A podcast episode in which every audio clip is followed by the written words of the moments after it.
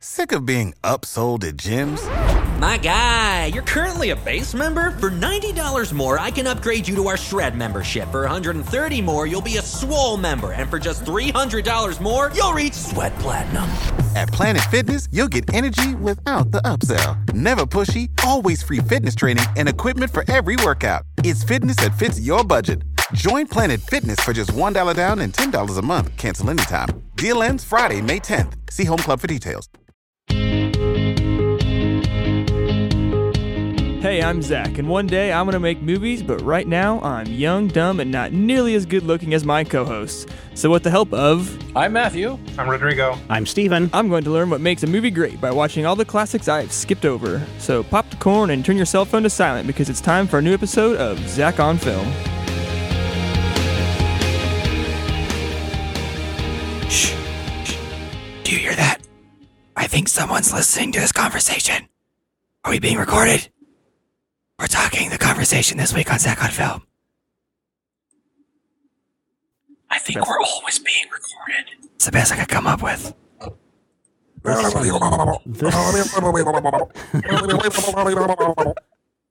That's Someday I'm going to live with Laverne.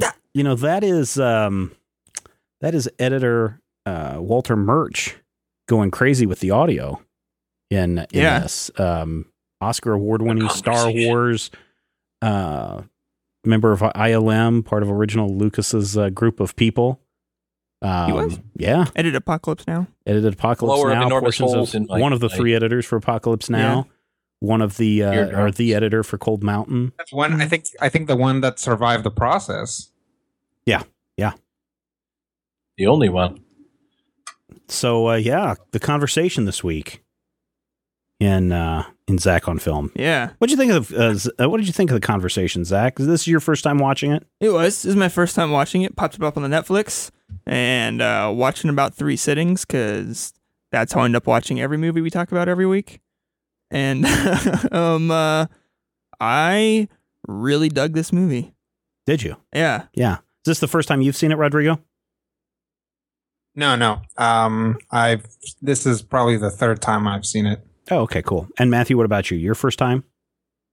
Yeah, first time ever seen this one. Okay. So this is an interesting uh, performance for Gene Hackman.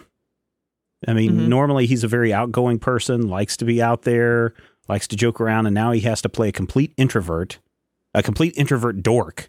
I mean, if this were a movie today, this would be the, uh, you know, the fat kid from the first Transformers movie. That's just This like, would be the The uh, he's in the there like little three the little seconds. balding Greater O'Reilly guy from Yeah. uh, Ocean's Eleven. yeah, exactly, Paul Giamatti. yeah. The Paul Giamatti role. Yeah.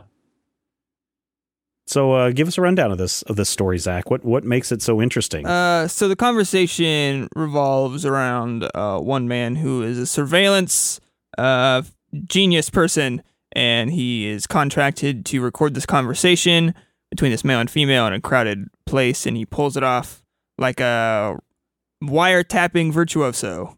And then he decodes it and records it and listens and back and back and back and back and listens and listens and listens. And he finds out some disturbing information and he's reluctant to give it to the people who hired him.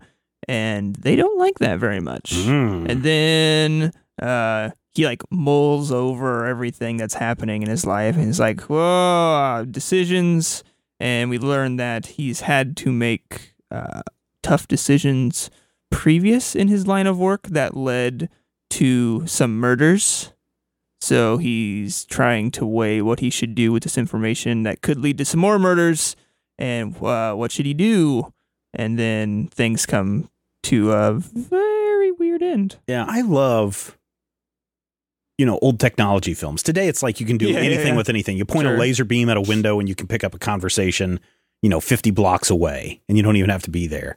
And to an extent here we've got kind of the same thing happening where there's people walking around the square that they have to figure out how to mic and Gene Hackman's character Harry Caul uh, figures out that hey, if we get these really cool sensitive shotgun mics and we get some snipers up on roofs that can, you know, point these microphones in this direction and just follow the people between these three microphones, we can pick up their entire conversation. And it's like, well, that's really ingenious kind of stuff. And today it'd be just like, well, I got this doohickey that I picked up at the 7 Eleven and Yeah. Slap it on someone's back and they At won't the even notice. it. 7-Eleven. or we'll uh, hack their iPhone and Yeah, Down just by do that. B Dalton. Yeah, there's. I mean, that's what I like about. I mean, and this is my love for the '70s. I mean, I don't have a whole lot of love for the '70s, but one of the things that I love about the '70s is, you know, you need to you need to call the the the uh, damsel in distress or the hero in distress and warn them that the killer's in the house.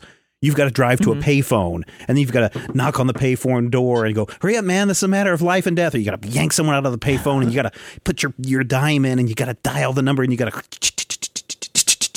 and then you've got to you've got to hear a busy signal or burp burp burp. You've dialed the wrong number, and you got to do the whole process again. I mean, that's what's cool about the '70s. Today, it's like, uh, Siri, please call the murder victim, and then it's like, I will Siri, call. please prevent murder. Yeah, exactly. I'm sorry. I don't know the murder victim. Oh, you know, it's it's Bob. Oh, Bob. Okay.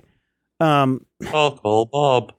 So yeah. So in this process of then taking these three different reels and mixing them together and cleaning up all the noise, which also I think is very kind of cool Yeah. because I clean up a lot of noise on the podcast all the time. Uh, you know, he he pieces together this conversation, which he you know he even says, I don't really care um, what they're talking about. I just care that I'm getting fifteen thousand dollars, and I didn't do the money conversion rate. But uh, fifteen thousand dollars in 1974 had to be, you know, a house. payment. Eleven had to be a million dollars. It probably was a house. It was probably the equivalent of about two hundred thousand dollars today Nice. in 1974. Somebody can run those numbers for us. Mm, yeah, checks out. Just did it in my head. Really? Okay. Yeah, I'm really Fifty good at thousand dollars in Good job, 1974 is how much That's what I do with my math skills. And then as he starts to listen to it, as you said, um, he starts to realize, oh my gosh, there's a murder plot going in here, hmm and it's going to be the murder of these two people because, from what we hear and what we piece together, they're having an affair, and the husband's a rich muckety muck who hired him, Right. and if they find out, he's going to kill them, and they're going to meet. They're going to have a rendezvous Sunday, and where they're going to get it on, and they're afraid that the husband's going to find out about it and kill them both. totally. Yeah, Bad. and, And, so that, that's, this is talking about uh, cleaning up that audio. That little contraption he takes out. He's like all frustrated. He can't get this one part that ends up being the big uh, "he's gonna kill us" line. He pulls Mhm. out some weird contraption that he muddled together, probably at like two in the morning. Yeah. he's had a Yeah. couple drinks. He's throws some batteries and crap together, Yeah. and he just like ramps up the frequency or something and hits hits this Well, audio. but what's interesting about that one scene, and I, you know, you're just isolating frequencies. I don't think you can Sure. actually pull out the muddled parts and, and clean it up and make it good. But the fact that he's got he's got a Enhance. he's got a um he's got an assistant who is working with him to design and build all these things, and he waits until Saul or is his name Saul or Sam? I forget. Saul, Paul, whatever. Um, waits until Harry. he's gone, and then he just Mhm. nonchalantly pulls it out of a pile of junk and make sure that nobody else knows that he has this cool piece of, of technology. Stan. Yeah. All right, Stephen. Yes. In 1973 dollars, Uh, nineteen seventy fifteen four dollars. thousand dollars, Seventy six thousand. nineteen seventy four dollars Seventy five thousand today. would be eighty eighty two thousand dollars.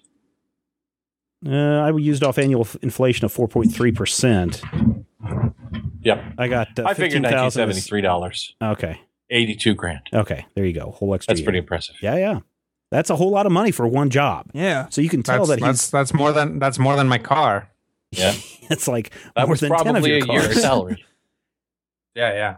Oh, $15,000 probably That's not lot a of year's salary in that. I mean, literally I know people who were buying houses for $12,000 in In 1974 and 19 in the 19 early 1970s. was this happening in San Francisco or Kansas? No, this was happening all over. Um, and maybe even People less. are buying houses everywhere. People are buying houses all over.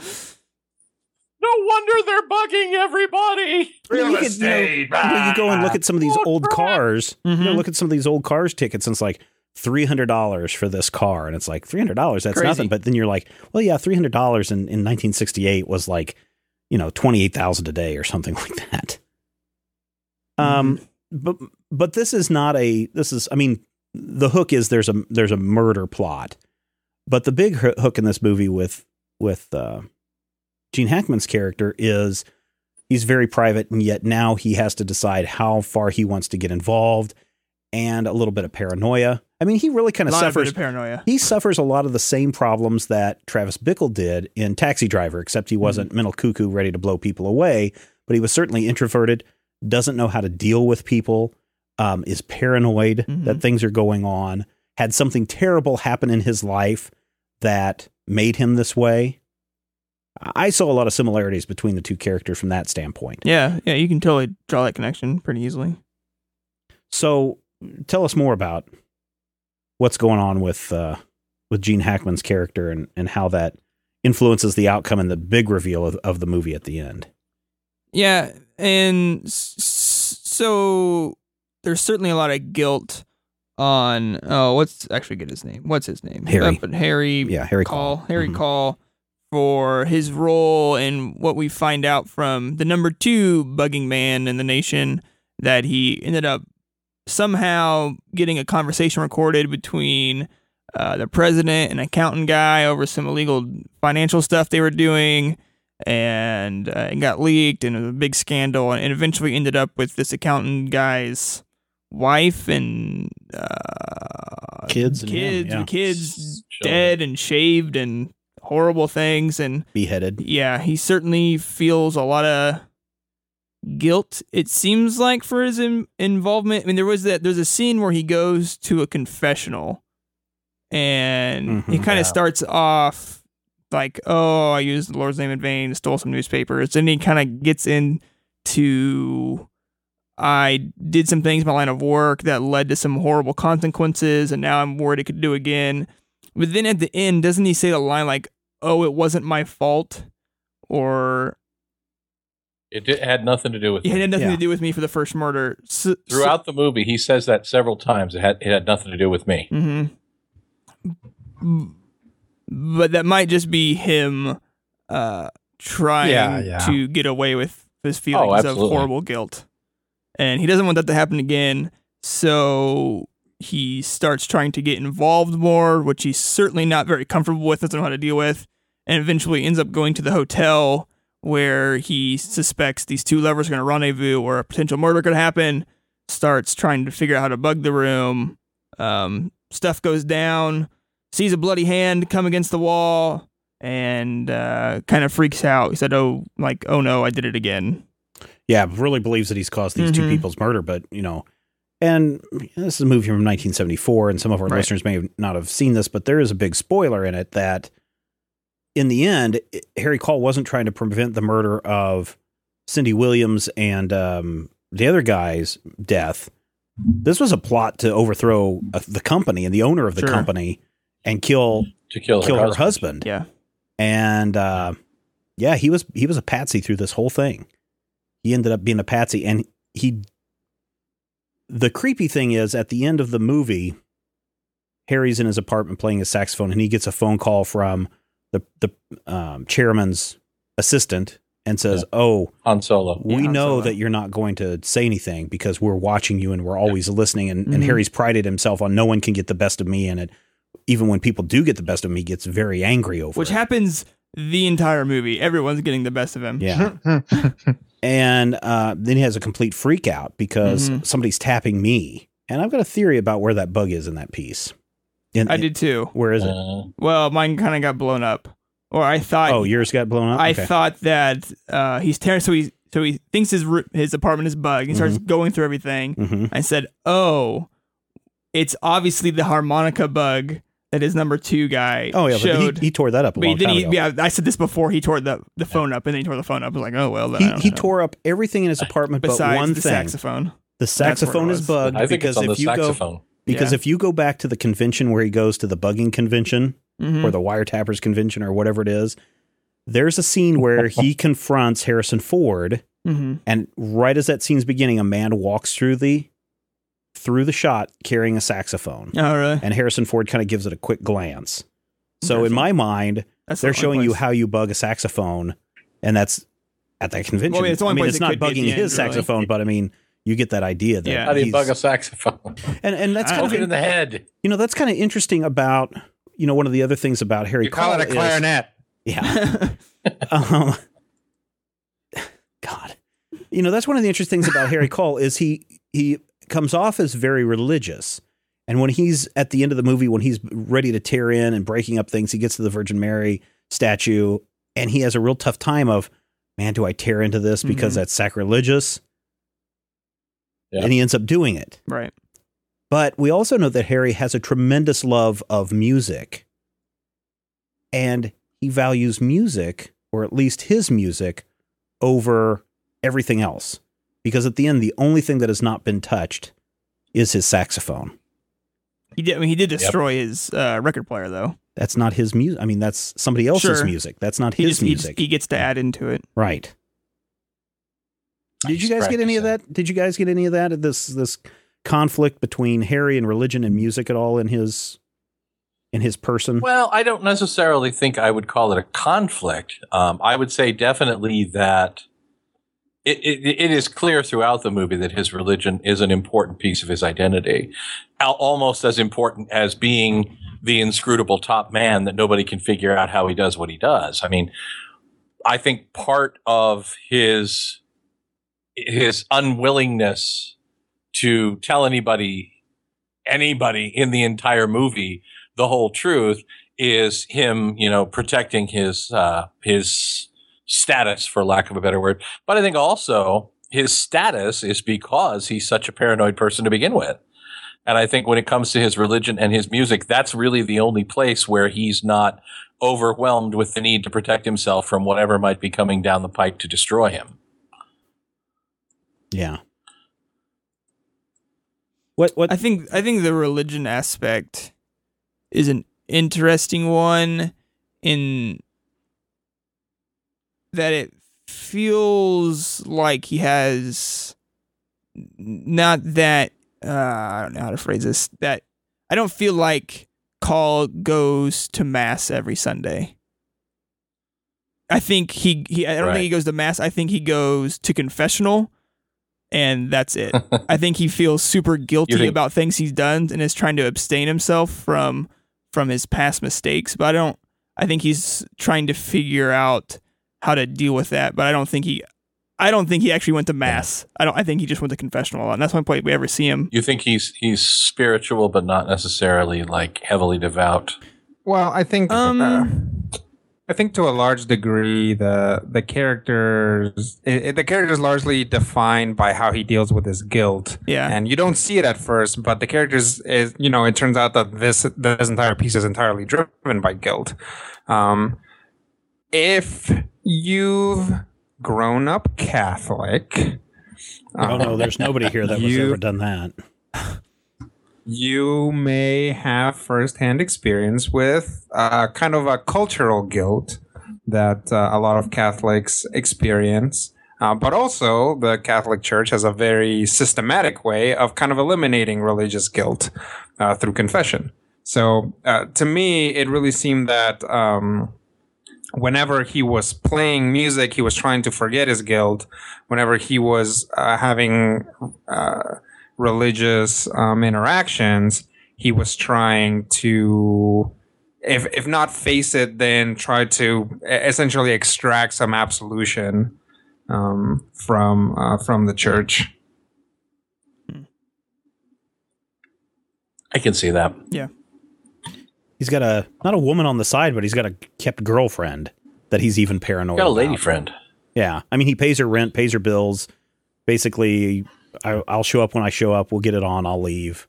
hmm But he's extremely paranoid that um, she's seeing other people, and ultimately, because of his And that- paranoia and his inability to let people in, causes her to say, "I don't think we need to see each other anymore." Can you blame her? No, no, I really can't. I mean, I mean, mean- it's really it was a weird. I mean, here's a guy, and Gene Hackman. I don't know how old he was in this in this movie. 44. Really, is that how old he is? Because he looks, Yeah. and I don't know what it is. I, I he know was we've the this. age that the character is. the movie. I know we've mentioned this before, but I don't know what it is about older movies. Everyone just looks ancient. I mean, he looks 65 in that movie. Um, no, Because Harrison Ford doesn't look old. He looks 44. He's wearing yeah, the same. he looks like Harvey Keitel in this movie. he uh, he's wearing the same glasses that Zach wears today. He wears that damn plastic Right. raincoat Yes, you are. everywhere. He doesn't want people I knowing his that. business. Ah, that raincoat. I can can we can we just take a moment to talk about that raincoat? sure, go ahead. That raincoat is the most like striking visual element of this movie because Mhm. it is hideous. yeah, It's this semi-transparent uh, raincoat, made like plastic raincoat. it's an it's an He wears it emergency all- raincoat. Yeah, Yeah, he wears it all the time, even if it's not raining. And like, I think as a, as a visual thing, it's interesting to me when I see it because weirdly, even though he's like wearing it on top of his clothes, it like denotes this vulnerability hmm Yeah. because it's transparent, right? Mhm. It's like he thinks he's inscrutable, but everybody can see See what's right inside through. the. Everybody like you can literally see right through his clothes. He's basically naked. Right. Uh, And, and raincoat just keeps drawing my attention to his weird legs. yeah, and he's he's wearing this emergency raincoat on days when it's clearly not going to rain. you never know. It which might. once again underlines but it underlines his paranoia in Right. that Mhm. he's the kind of person who gets up in the morning and he's like, "Well, I I better wear this just in case." yes, exactly. And it reminds me of there's a Monty Python, a series of sketches actually, where John Cleese comes in as the guy in the little folding raincoat buttoned all the way up to the neck hmm in the parrot sketch. Yeah. I would like to register a complaint, and it's just for me that that coat reminds me of that off balance John Cleese character to the point where I see that coat and I think, okay, this guy's off his nut. That was my first thought when we see Harry in the movie. Is there something something wrong? Well, like I said, feller? he's he's not wearing glasses that were popular at the time. He wears that plastic raincoat. He's a dork. I mean, he is really he is a social. His, clothes are out of date for Yeah. Mm-hmm. 1974. Yeah. And and people would just consider him who's that dorky loser and not get the time of day so that when a, an attractive woman does hit on him and he Yep. does I mean the movie comes off as you know he does have no problem getting women except for the second woman that he gets is uh Well, working yeah. working for uh, uh, Harrison That's- Ford's That's uh, Luann character. Poovey. Is that who that is? That's Luann Poovey? Poovey from Gomer Pyle, USC. Like, good There yeah, the luck. character's name is Luann Poovey, there are and so she many. was the the actress who played Gomer Pyle's girlfriend. there are so many great Mm-hmm. um, actors and actresses in this. We got Gene Hackman, obviously, as Harry Caul. Uh, John Cazale, who yeah. plays Stan, his assistant, who we know as um, Fredo from the Godfather series. Um, Who I know is the guy who looks like uh, the the director of last week's movie. oh, uh, Martin Scorsese. Scorsese. Cindy yeah, he Williams. looks like Scorsese in that first scene.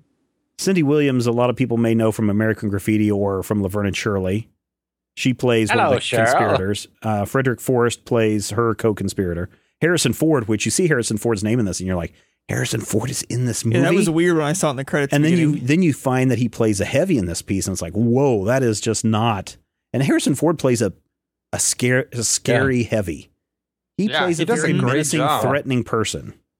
because he has that that thick, heavy brow, and when he knits his eyes, it's just like, oh crap, Han Solo's pissed. And the thing is, this is like thirty year old Harrison Ford, hmm so it, it's weird because this isn't that long after American Graffiti, Right. but he seems like he's aged a decade this since would've been- then. almost and This then was by- actually ten years. God. Would this have been before? Oh no, God, no. American Graffiti.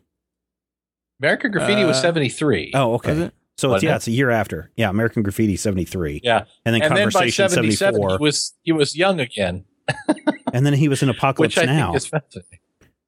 Was he? Really? he played an army officer named G. Lucas. Uh, uh, oh.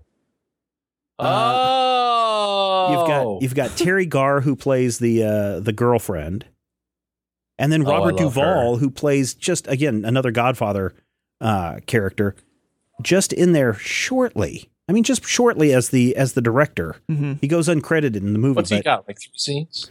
Well, he- but at that One, mo- really. yeah, And one then is he's in the- dead. yeah, and then he's dead. Yeah, he's Well, got basically murder, the think, he's got his counts as a murder scene. scene, and then he's got the scene the where office. he uh, is listening to the tapes. Yeah. One one of the things, Zach, that I think is kind of interesting is I mentioned Godfather multiple times. Um, Francis Ford Coppola directs this piece. Mm-hmm. He had his. Uh, he's one of those that I you know kind of like um, Charlie Chaplin and um, the others in the 1920s who were basically said, "Screw you, Hollywood! I'm not going to work for your studios. We'll go and form our own studio." You know, he went and formed American Zoetrope, and basically gathered together people that he liked working with, actors that he liked working with, and said, "We're going to all be in these movies together and do all these great things together." That's why you see Teri Garr pop up a number of times in uh, Coppola movies. That's why you see John Cazale and, and Robert Duvall pop up a lot in those movies, and I think that's just real interesting to see. I I, I re- wish I knew more about um, Francis Ford Coppola, his background and growing up and everything, because here's a guy who just said, "Okay, I'm going to create my own studio," and then Mhm. of course years later, winery and all that kind of stuff, and really kind of untouchable. um, Well, there, but there was a price too. I mean, right, right, by being being Coppola, he became known as incredibly difficult to work with and incredibly unpleasant about a lot of things. You know, a stickler to the point of of unpleasantness, Mhm. to the point in some cases of insanity. Um, I know uh, that I, I actually read a few things about Coppola, and I know, for instance, that his cousin is Nicolas Cage. But what? but more importantly, when you what when you get forward into the things that he becomes a part of, Mhm. you know, after Patton, and you get up into the Cotton Club, and you get up into you know the weird stuff that he did in the 80s Mhm. you you kind of see his that same what's the word I'm looking for that painstaking detail that he puts into this film and that he puts into his early films kind of goes off the rails into a just iron fisted control to the point where you can see in this movie the seeds of what a lot of people would say was his professional demise Hmm. because of the you know the, if you look at this movie and the most fascinating part for me is the reuse of the scene the reuse of the same Oh yeah, scene. cutting back mm-hmm. into the, the reuse of conversation. yeah. the bits of the, the dialogue. But there are there are clearly multiple takes. If you listen to dialogue the way i do there are clearly multiple takes in some cases as harry's perceptions change. So you look at this and i'm i'm, I'm thinking first of all they make a big deal in the movie of how difficult it was for harry to set up the actual s- s- the sting for lack of a better word that allowed him to record the conversation hmm and we have a title. When you think about that from the perspective of now you're a director and you have to sell not only all of that, but you have to have that whole thing down to a science. You have to break it down and block it out to where, you know, the guy from Shields and Yarnell is there at the same time every time doing his mimey shtick hmm and you have that that walking in the breakdown as they circle the park. I mean, that is brilliant, and that's the kind of thing that you look at and you say, "That's really Coppola." To me, is that sequence is just deconstructed to the point of mechanical precision. And I that's the thing that I really love about this movie. And that's the thing that I necessarily, you know, associate with Francis Ford Coppola movies is that kind of that deconstruction and iron fisted control. I, I don't think there's anything wrong with that because it does ensure that he has maximum flexibility when he Oh. does want to edit everything. Sure. Um, Certainly. and a lot of times, you know, he is someone that rolls a lot of cameras at the same time. Uh, Mhm. Sometimes just even rehearsals to see what he can get out of it. I know during um, Apocalypse Now, you know, the opening scene where the jungle lights up on fire. That was just Mhm. stuff from uh, later in the movie where they were just rolling film just to roll film on a like a B or C or D camera that they didn't even think they were going to use. And then Coppola sees it and says, "I love it. You know, let's use that." I'm gonna use um, that. I'll use that. Yeah, we'll, we'll use that. We'll drink some wine. I'll use that. Throw that in there. Roderick, you're kind of quiet on the conversation. You said you've seen this multiple times. You've probably seen this more than most of us. This is probably my uh, maybe my third time seeing this the movie. Mhm. What are what are some thoughts that you have on on reactions to the conversation and meaning and story and structure and all that good stuff? Well, obviously, uh, the conversation's a, a movie about sound um, and has really masterful sound design. Mm-hmm. Um, in fact, the first time I saw the conversation was in a sound design class um, for uh, well when I was in college, um, and um, it the the the the um the piece has all of these kind of sound layers around it. Mhm. Um, no, you have the actual conversation of what's going on.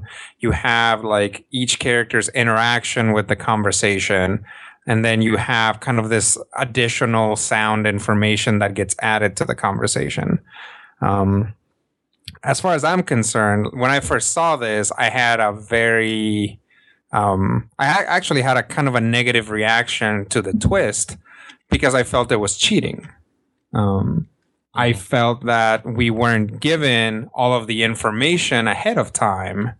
Um, and then when you hear what is essentially the twist in the conversation, that's new information. That little bit of emphasis that changes the meaning of everything Yes. wasn't there to begin with.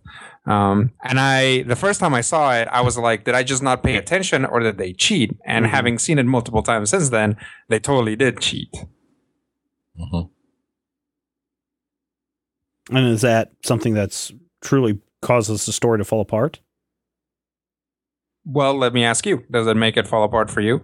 On the second viewing, it felt forced for some reason. Mm-hmm. Yeah. It it did for me. Um it, the the expectation that in this case the MacGuffin, for lack of a better word, Mm-hmm. wasn't given to us in the first four or five repetitions of that sequence really makes the ending I don't know, it, it feels like a different movie after he leaves Robert Duvall's office. Mm-hmm. and not necessarily not necessarily for the better because when we get to the point where he's you know he's in the hotel room and there may be something going on that's really great. That i mean that's suspenseful and that's meaningful. But then he steps out onto the to the balcony and we get that really weird john carpenter scare chord moment and i'm like that doesn't fit in this movie at all really because even even when they explain Well, to that's, us you know, what that's happened his, you know, that's his mental break, right? He's Yeah. like, oh crap, I couldn't Yeah. prevent this from happening. Look what I've done it again. right And this I- is and this is the point deal. where the universe breaks down for him Yeah. and i Right. i can definitely see that Mhm. but i don't necessarily i don't necessarily like it because the big reveal of the terrible thing that happened to him Mhm. takes place in his office surrounded by friends drinking and basically being you know jack wagons. Right. P- people just running around and they think they're they think they're kidding. They think they're playing with him. They think it's a big joke to you know poke at harry and talk about the bad thing that happened to him and how did you do what you did harry? I mean what's going on there but it's something that this is clearly much more serious than he lets on Mhm. and much more serious than any of his his colleagues realize and that i mean that's a really tense sequence for me but then we get to a point where it feels like that realism for like three quarters of the movie we have this realistic take of a super paranoid man who's good at doing something he's damaged he's got this thing that he does and then the last the last quarter of the movie kind of veers off into movie territory where it's it feels like the the concept has changed. The first part of the movie is this quiet man in his Mhm. life and i can believe this is realistic. He's a nerd. He's you know he's the techno guy who can figure this out. You give him a puzzle and he'll tear it apart and then in the last quarter all of a sudden it's a murder mystery Mhm. Well, I don't. and I feel like maybe they t- they I feel like they may have tipped their hand a little bit more than I prefer, especially the the toilet scene. But go ahead, sir. Yeah, I Uh, thought that was yeah. Go ahead. For me, it it always felt like a char- character c- piece because even when it it got close to that murder mystery, let's figure this out thing, he didn't do the logical thing of go to the police because he's still this broken person that doesn't want to Yeah, interact he, with he also doesn't never, want- never, yeah, he also solves it incorrectly. Mhm. right Right. Which And he- again shows that doesn't he's wanna- not he doesn't wanna- He doesn't want to interact with anyone. He just I don't even know if he wants to figure it out. He just h- h- tries to hope that it's not going to Yeah. happen. Because even when he he, Yeah, yeah. he taps their room and can hear the person playing the tapes over and hears the rustling and stuff, he kind of just meanders out to the balcony and it's like, is it gonna happen again? I don't know. Mm-hmm. I, I'm not gonna go bust in the door and stop a murder or anything. Right. I'm just gonna hope it's not happening. And then Right. And his- he realizes his- he's caused something worse, and then he breaks. his paranoia puts him in the situation that causes him to be a part of this murder plot. But it's his guilt and his past that makes him perceive it as innocence in danger from, you know, the big bad Mhm. guy. Mhm. Whereas, you know, he couldn't even, I mean, he couldn't even fathom what he was looking at. And in a way, if you look at it as the movie is told from his perspective, Yeah, absolutely. having the change, the cheat change that Rodrigo mentioned earlier in the dialogue, having that change represent a change in his perception and a change in his understanding. It works better for me on that level, but even then, you get to a point where it doesn't feel like the realistic, low key, almost but not quite non functional guy from the first part of the movie and the guy in the last scene who's literally ripping his world to pieces, it doesn't necessarily feel like the the point, the path from A to B goes naturally for me. It feels like there's a Mhm. big moment in there where I'm supposed to swallow something that feels out of scale, I guess, for Harry's story. Well, and I think that that's where that dream sequence comes in. That's that part of the movie Mm-hmm. where suddenly it flips and he becomes a man of I'm not involved with anything to now I do have to get involved because again, Teri Right, Garr right. girlfriend's character is like, Tell me about your life, Harry. And then uh Lurleen or whatever her name is is always like, Tell me about yourself, Harry. And then all of his friends are trying to get him to open up about his life. And even as an audience watching him, we know what he does in his day. He gets up, he Yeah. goes to work, Mhm. he does his job, he goes home. Every once in a while, he goes and and uh, has some fun with his his lady friend, and the rest of the time he's sitting in his apartment playing his saxophone and doesn't like to be bothered by anyone. yeah. And, And when Meredith starts hitting on him at the party, Mhm. it may it may say more about me than it does about this movie. But as soon as Meredith started hitting on him at that party, my first response was, "Dude, don't trust her. She's after your tapes." Huh. well, but Because that woman that that woman is so far out of your league.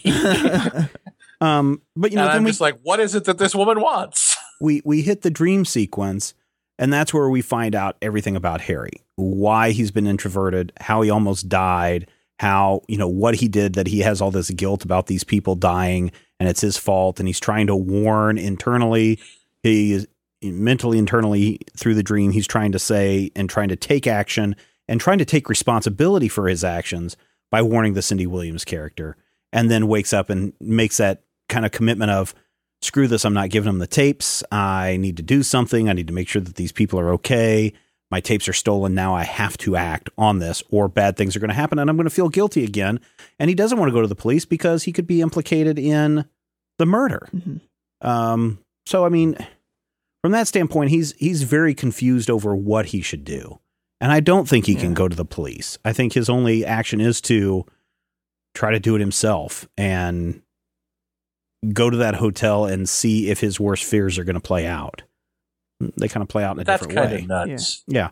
Do you think well, he's That nuts. that's kind of what do you mean that's kind of nuts? The theory Yeah. of what I said or or what uh, what Harry calls actions really Well, are? No, your theory is sound. The fact that that's the the only step he feels he can take is kind of nuts. Because if Mm, I you know. really Sadly, I identify at, with Harry a lot in this movie. well, honestly, Hmm. and I don't I don't want this to seem like a burn because I know you and I we do have that thing where we make fun of each other. But oh no, Rodrigo will I say the same thing. I'm this- incredibly paranoid all the time and do a lot of the same things Yeah, that Harry and- does in this movie. But that's the thing. I, I saw this and I'm like, Steven's definitely going to identify with this guy. And as the movie was going on, I found myself kind of identifying and kind of going, dude, come on.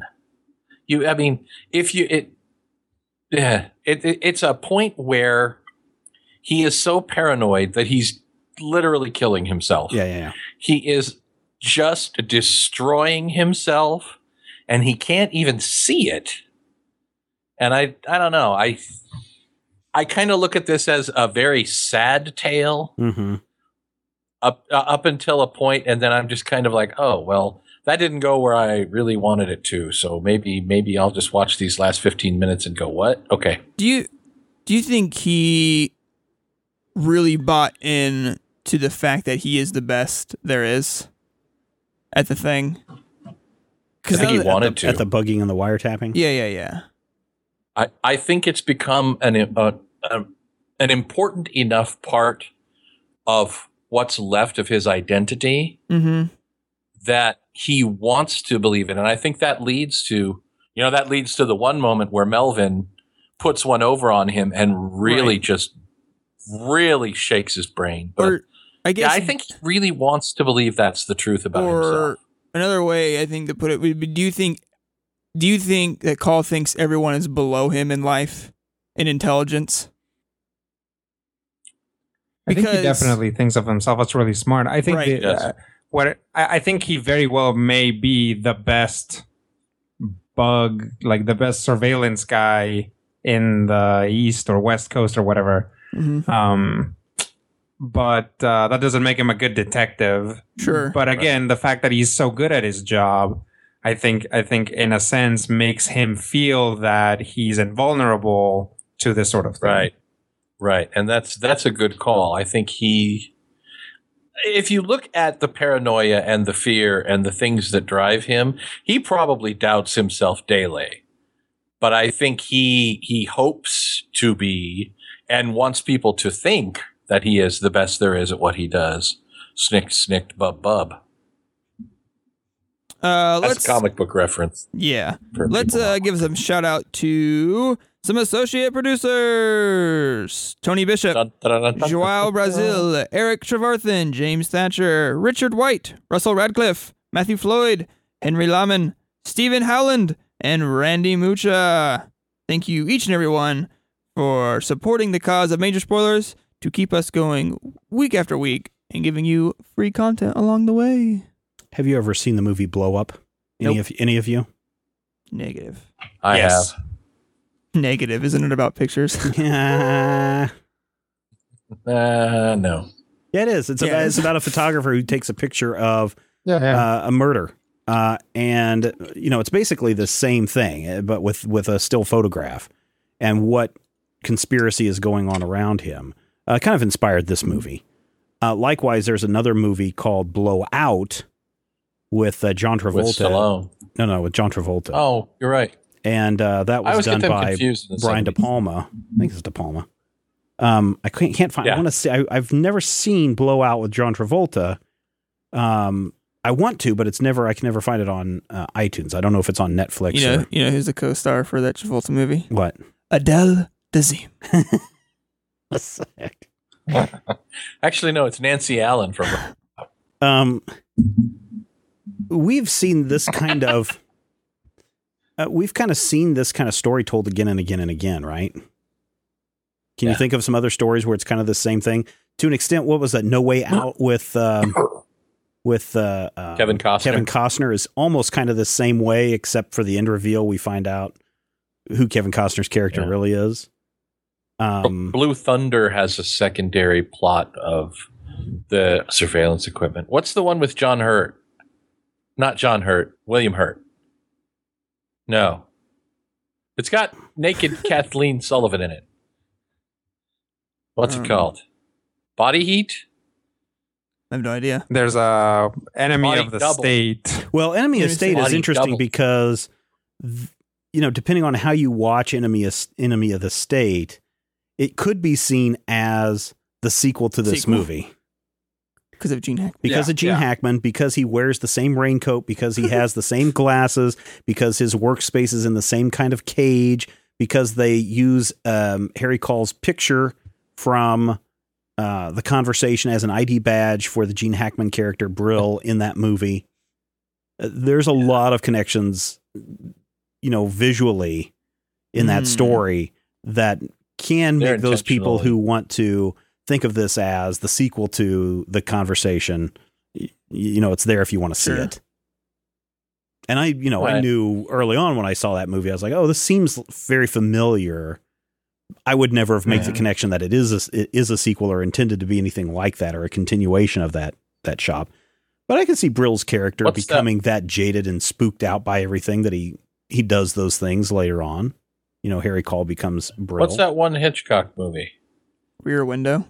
With? Rear Window. Yeah, No, with probably Jimmy, not. Jimmy Stewart. No, probably not. Rear Window doesn't kind of fall into this as much because it doesn't go into the paranoia of. Well, maybe a little bit. It does, I guess. Eh, I'd say it does. Yeah, I'd say it I would- does. yeah, yeah, He's yeah. watching and he can't necessarily. And he can't do anything. And of course, it's- that goes ties back into um, Body Double. I know that when I Google search the conversation, uh, it said people also search Rear Window. So I mean, surely Yeah. there's a connection there if Google says so. Yeah, Yeah, yeah. If can- Google says yeah, so. Google. Google is the number one Yeah. film analyzer software. Yeah. And there's that that Shia LaBeouf movie that rips off Rear Uh, Window too. Eagle Eye. I think that's oh, this yeah, oh, oh, Yeah, Disturbia, Disturbia. yeah. Some- Yeah, it's totally- it's yeah. Eagle Eye totally deals with uh, Which, you the know, government spying on. for it. a Shia LaBeouf 100. movie. I mean, they, they don't they didn't like hide it. They were they were like, no, this is a remake of Rear Window. yeah, For a They Shia weren't- they weren't LaBeouf pretending like movie, it was. They were- that is not a terrible movie. No, it's not bad. But probably not because it's a Hitchcock movie. Right.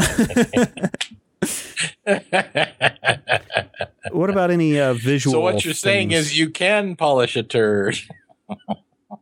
well, yeah, if you wrap it around Hitchcock, or you wrap Hitchcock around the turret, then yes. Yeah.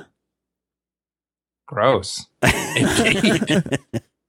so, what visual things did you pick up on, or anything that you found interesting? Um, Matthew touched on it earlier with the recutting and reshowing and rebringing up of the square scene. hmm um, was used nice to not just so, show Caul sitting at his audio deck, uh, rewinding tapes and fast forwarding and changing his doodly knobs, but uh, intercutting it with the.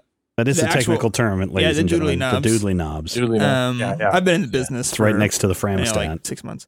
Um, Yeah. So I think that was. A, I that was remember a the nice- class we had about doodly knobs in college. um, when Ralph he's said you gotta clean the talking to uh lady that steals tapes. yes. they have having that conversation in the big open thing, and he's leaning up against the pillar, and she's kind of pressing into him, and he's divulging into some more personal details, which he does not want to. They use this same camera motion of uh over his shoulder on lady's face and then like track over and pan over to his face and they use it like three times right in a row and I don't know if you guys even remember what I'm talking about, but it just struck me as odd that they're going to do the same camera move three times in a row. Mhm. Yeah. Is the camera actually moving during that sequence? Yeah. There's it it, it Oh, just moves yeah. from her and it looks like they track over to her shoulder and pan the camera over to his face. Oh, the the swinging camera thing. Yeah, yeah, yeah, yeah. And I couldn't That's figure weird. out why I never noticed that. they were doing it, but it certainly happened. I know at least two times, like right in a row. Yeah, I'm I'm actually looking at it right now just to see it, and it's weird because, well, at, at the end when they're when they're in the in the the final shot and they're in the apartment, and Mhm. it does that sweep back and sweep forth like a security camera. Yeah.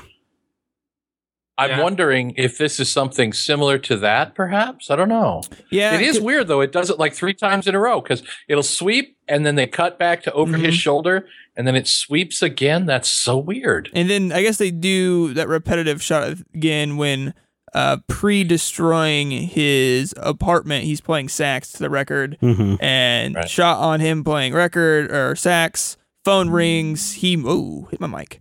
He walks over to the phone. They stay on the empty chair, and then they Mhm. move to him, play Mhm. the camera. Yeah, very much, too. very much a voyeur or surveillance setup. Yeah, yeah, yeah. Yeah, no, that's a good pickup. That's yeah, a good like pickup. a like a, that is a very good pickup. I never noticed that.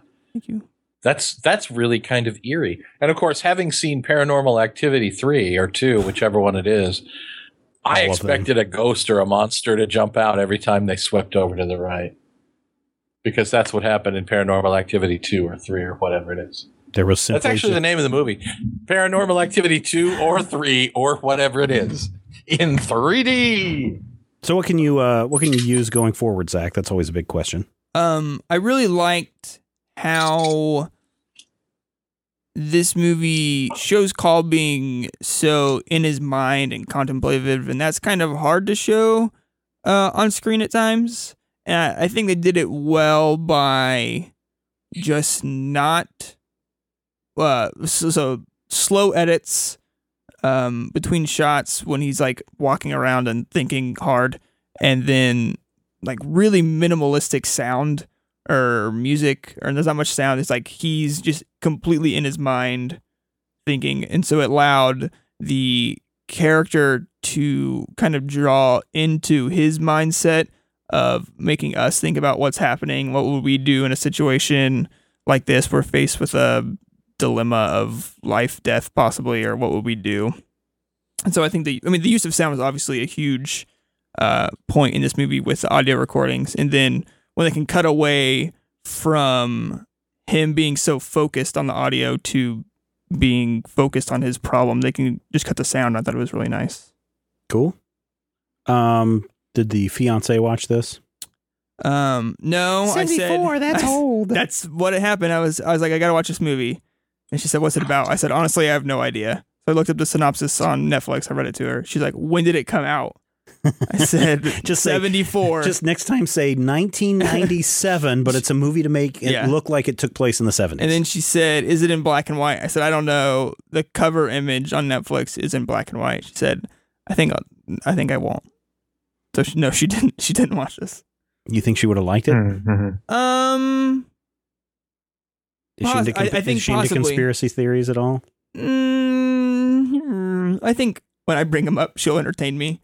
oh, Zach. Yeah, uh, you're so cray cray. sometimes I'll, I'll yeah. Oh, She says Zach, that. you're so paranoid. Uh, sometimes I'll watch a movie for the show. And I said, "Oh, we should totally watch that," and then and never, she never gets around to have us actually watch it. But I did think at the end of this, I thought, "Oh, she probably would get a kick out of it." I mean, so far my my track record on her liking movies from this show is not the best. Mm. I think the last one I had her watch was Blade Runner. oh no, she didn't even watch that. Um, Catching Fire. Do the right thing. Oh, do the right thing. She wasn't a big fan on Do the Right Thing. That's been a while. yeah, we watched it. That's probably I what mean, happened. We watched it a little bit while ago. I Spike Lee movie, put her off of uh, Zach on film forever. Yeah, probably. She was such a diehard listening to the show each week, and she finally Well, watched she the loved the show, and then Spike Lee No, in fact, she's never uh, listened to a single show of anything. That's Have you- understandable. Yeah, no, I completely understand. Have you ever We're um, pretty nerdy. have you ever watched like um, a movie like uh, Shaolin Soccer or um, the hell's the other one? Um, Been it like Yes. Kung Fu Hustle. no. I think it's the same guy, right? Kung Fu Hustle. Stephen Chow. Yeah. Stephen Chow. There's a new movie that's out. It's out in theaters now. You can rent this on iTunes. I watched this. It's called Journey to the West. Uh, it's a rental only. You can't you can't buy it yet. But if you like Stephen Chow's humor that he injects into his kung fu movies, I thought, you know, I watched this and I was like, oh, this is just going to be kind of like a guy dude thing. Mm-hmm. After I watched this, I was like, you know, this is probably a movie my wife would have really enjoyed watching with me because a bit of a love story in there too, and uh, it's got a little bit of uh, Eastern philosophy, Buddhism, and uh, um, Chinese history with the Monkey King. Uh, not history, uh, Chinese uh, mythology with a Monkey King in it. But that might be something that you, History, mythology, it's all the same. yeah, history, mythology, dreamology, morphology. Let me let me ask you this though. I'm I'm intrigued hmm from her perspective. She like kung fu. She like fighty fights. Well, no, different question. she like humor. is it subtitled? Yes, it is. She's out. Okay. I don't think she's she ever watched doesn't. one. She doesn't know how to read. I don't. No, she knows how to read. I just don't think. Uh, Steven. she kind of has. I just it's a question she doesn't ask. like. Um, No, I I, tease. I, I, She's I a try to get girl. her to venture venture out of listen to the her uh her movie. Oh, her comfort thing. zone. Yeah. it's hard. It's hard to get people out of the comfort zone in movies. Well- How do you how do you get people out of the comfort zone in movies? Do you sit them down and just say, "Watch this"? Ugh, I know. I, did, I know. I did I that think with my son. to- Uh, you know, I told him you're going to watch Big Trouble in Little China because it's a great movie, and you're going to enjoy it. And after at the end of it, because my wife kind of made fun that he was going to watch it, Mhm, mhm. and she goes, "Oh, it's so boring." I was like, "It is not a boring movie." And at, by the end of the movie, and after the credit scene, he's like, "Why are we watching these credits?" I keep watching. Why is Jack Burton talking? I mean, after the movie was over, he's like, "Oh yeah, mom's totally wrong. I'm glad I watched this movie." And I think sometimes But- you do need to tell people sit down and watch this. it has to will be, good for you. You have to know their taste in movies. So like Yeah. when Yeah, Cloud Atlas pick came out. I was like, this isn't the movie from my perspective. Like this wouldn't be her like go to movie. Like oh, we should totally watch this. right. But I got her to watch it. She enjoyed it. I said awesome. Uh, Don Jon came out. Actually came to our theater this summer. Yeah. I watched it. Freaking love that movie. I said, hey, She hated we it. should go watch this. Oh, she was like mad that I took her to it. Yeah. yeah, yeah. So you have Yeah, to know yeah. what they Way want. to go, Travis Bickle. Take your wife to a. Yeah, But yeah. you gotta- yeah, yeah, you gotta yeah. pick Pretty your much that's what it was. This- Yeah. this last week, I've been married for almost 20 years. This last week, I sat my wife down and forced her to watch an hour of Bob Saget stand up with me. and she was so mad at me until about the third time he said something really hilarious. And by the end of it, she sat for the whole hour and watched. Normally, she would have wandered away about 10 or 15 minutes into it. You have to pick your battles. I mean, I wouldn't have done hmm. that with just anybody. I certainly wouldn't have done that with like the conversation but I knew that if she would just sit down and listen and, you know, if she would give it a shot, I think it would work really well. And it, it, it did. On, and then, of course, he got really, really creepy and started singing about his dog. But, you know, you do what you can. And I think there's a big give and take. Like if I'm gonna have to Yeah. get her to watch a movie, I'm gonna have to watch something. I I'm going to have wouldn't to watch Yeah, the so and so dance club or whatever it is. yeah. Yep, you're gonna you- have to you watch You have to be Catching willing Fire. to watch Linings something you don't Playbook. want to watch. Yeah, yeah. Silver Linings Playbook. Oh no, I love that movie. Silver Linings Playbook wasn't that bad. I didn't care for it. I liked it. Um, Wow. uh, you know, I w- when the first Sin City movie came out, my wife and I were out of town. I was like, "Yeah, you want to just go see this movie? I mean, Mm-hmm. it's comic books. You know, I like comic books. If you don't want to see it, we can watch something else. Yeah, yeah, try it out." And I was like, "All this blood and violence." I think 300 was the same way. It's like all this blood and violence. She's going to hate this movie. It came out and she's like, "Oh no, I, I really like that. That was a lot of fun." Mhm. People can surprise you. Uh, yeah, That- That's always something to remember. Rodrigo, what's the secret of getting people to watch a movie that they normally wouldn't watch? Get them outside their wheelhouse. um, you basically have to build a staircase for them. Um, you have to be Netflix to a certain degree. Hey, Yeah. I see you like this chick flick. Would you like to watch Army Knocked Up? It's chick flick. Yeah. Then once they've watched Knocked Up, you can work your way up to Pineapple Express. You know, I mean, it's like uh, you just don't jump right to Pineapple Express. Right. No. It's uh, the That- Judd that's a- a hard Apatow uh, right, shot. right, right. Exactly. So you kind of build this bridge. It's like, well, eventually, I want to also- get my significant other to watch The Dark Crystal. It's like we are going to have to make a lot of steps between he's just not that into you until we finally get to the Dark Crystal. Yeah, in your case, I don't think you're gonna have a problem with that. But you know, we watch Forty Year Old No, no. Virgin. In my case, no. We watch Forty Year Old Virgin. She really liked that movie. It's yeah, like, yeah. oh, okay. And I forget which order they came out. Of. It's like, okay, let's go watch um, um, TV Anchor Anchorman. Let's go watch Anchorman? King, Anchorman. Yeah. Man, that was the worst movie ever. I can't believe you made me watch that. And it's like, it's by the same guy. No, it's not. Uh, involved in it. A lot of the actors. Oh, yeah. oh, it's Apatow's Judd- company. That's right. Yeah, yeah. Apatow's company. McKay, because it is a McKay direct that one. Yeah, yeah. yeah, yeah. She hated Um, it. David, it's a David. Different kind of humor, though. Both of them. It's, it, I think it's different humor, I don't. I maybe. and I know a lot of people that hate Anchorman. Yeah, yeah. A lot of people hate Anchorman.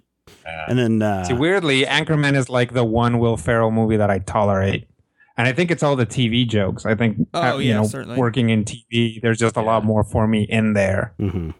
Yeah. You, you know the, the inside lingo. Right. Mm-hmm. uh, how'd Zach do? Uh, this week, uh, Z- uh, Rodrigo. Zach, how did you do this week? Let's ask Zach this week how he did. No, you can't ask me these questions because I'm horribly critical of myself. Self evaluation. Self evaluation Um, time, Zach. It's the uh, easiest test to give, and the easiest one to grade. Tell I mean, The tell hardest them one your to biggest answer. weakness is that you care too much. uh, how did I do this week? Um, I don't know. It was okay, I guess. I think you picked up on some good things, some good insights into. You picked up uh, on some stuff that, that we did not. yeah, see, Visual. I think I think there have been times when um Zach, it doesn't kind of synchronize himself to the themes of the movie. He's Mhm. a little too concerned with the um, uh, formal aspects of the movie um, a lot of the time, but doesn't necessarily catch what the thematic impact of it is. I think in Mhm. this instance, um, he was really he was really keyed into it, and in fact, did a couple had a couple of really strong insights into the movie that the rest of us might not have uh, necessarily thought of. Oh, thank you. Yeah. I've I've been trying to focus on themes more because you always talk about how I didn't focus on themes enough. So now I've been focusing on themes. Uh, well, now I'll go. focus on that's, themes uh, too that's another much, good thing. and then uh, I'll I'll forget stuff. Well, and then the thing has happened before. when you forget the yeah, when you forget the formal aspects, then Steven will remind you. yeah, sure. Right. And then he'll be like, "How are you And going when to you- use when you this?" And I'll be like, "No." Gene Hackman was it? Man, I'm finally going to go back over here to the list. The list, the sacred list. See what we have here. Oh, m- oh, here we go. Here we go. Here we go, ladies and gentlemen. Dun, dun, dun, Oh, there's some good ones on here that we still have. Um, all right, so I'm going to let you choose, Zach, and, Oh, I- and you cannot ask the question about what is this movie about. Okay. 'Cause I'm not going to tell you. You just got to go by. You have to go by the title. Okay. Multiple choice. Hopefully, And- you pick movies I've never heard of. I'm gonna hopefully bet that there are movies that you have not Pretty good chance. So we can watch Strangers on a Train, Okay. The Day Ooh, the John Earth, Candy. The Day the Earth Stood Still. Oh, the the remake.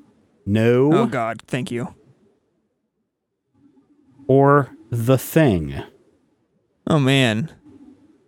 Maybe you've heard of them. The Thing. Yeah, I've actually heard of all these. Oh, you have. Good. Yeah. Yeah. And by the man, I've heard of them. I've heard the, I've heard the show- title. We we actually recorded a show earlier tonight, which is gonna which probably has already aired. I'm gonna guess. Yeah, yeah, yeah. But Steven literally talked about the thing earlier today to Zach. Yeah. Um. Well, that doesn't mean he knows what it's about.